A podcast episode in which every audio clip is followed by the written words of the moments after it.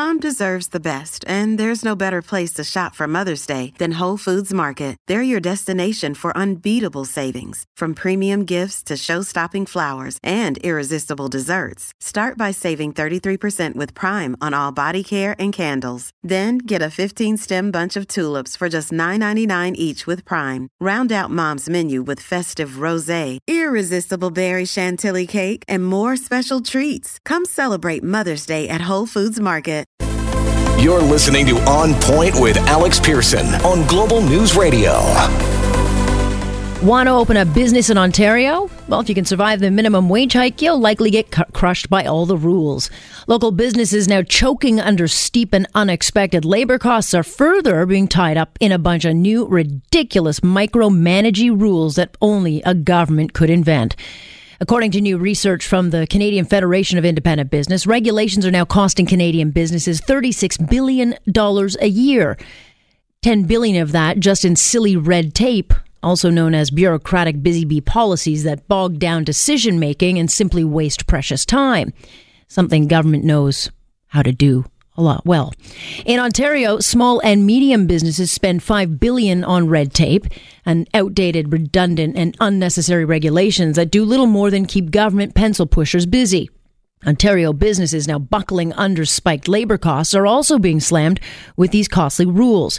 Sure, the Premier will spin that they're offering businesses a tax break of 1%, but that's nothing when the costs have gone up by 32% over 18 months and all the red tape.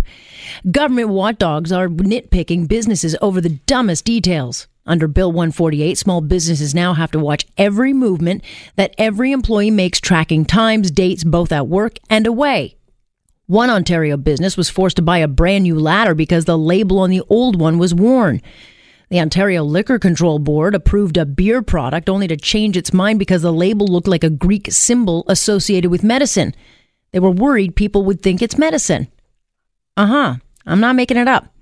For a business, the rules are death by a thousand cuts, and in the coming weeks and months, it will be death by full on blows. Under 148's new rules, employees have to employers have to pay an extra week of paid vacation if you've been there for 3 years. Anyone hired to replace a full time employee who goes on leave has to be paid the same amount, even if they don't have the same skills. And as of January 2019, if an employer cancels a shift within 48 hours of start time, they have to pay three hours. For restaurants relying on split shifts or seasonal patio work, this will be devastating. Over the weekend, Kevin Flynn, Ontario's name and shame labor minister, posted a photo on his Twitter, profoundly, proudly as showing off his newly hired team of tattletellers. There are 175 in all. They're tasked with hunting out naughty small businesses who aren't acting within the spirit of Kathleen Wynne's business killing wage hike. Maybe Minister Flynn should put those tattletellers to work starting with his own ministry. According to the CFIB, members are desperately trying to get information about these new laws and can't get through. They spend hours on phone lines that are either busy or simply do not get answered. You want to name and shame anyone? Start with yourself, Minister Flynn. And that is my point. On point for this Tuesday, January 23rd.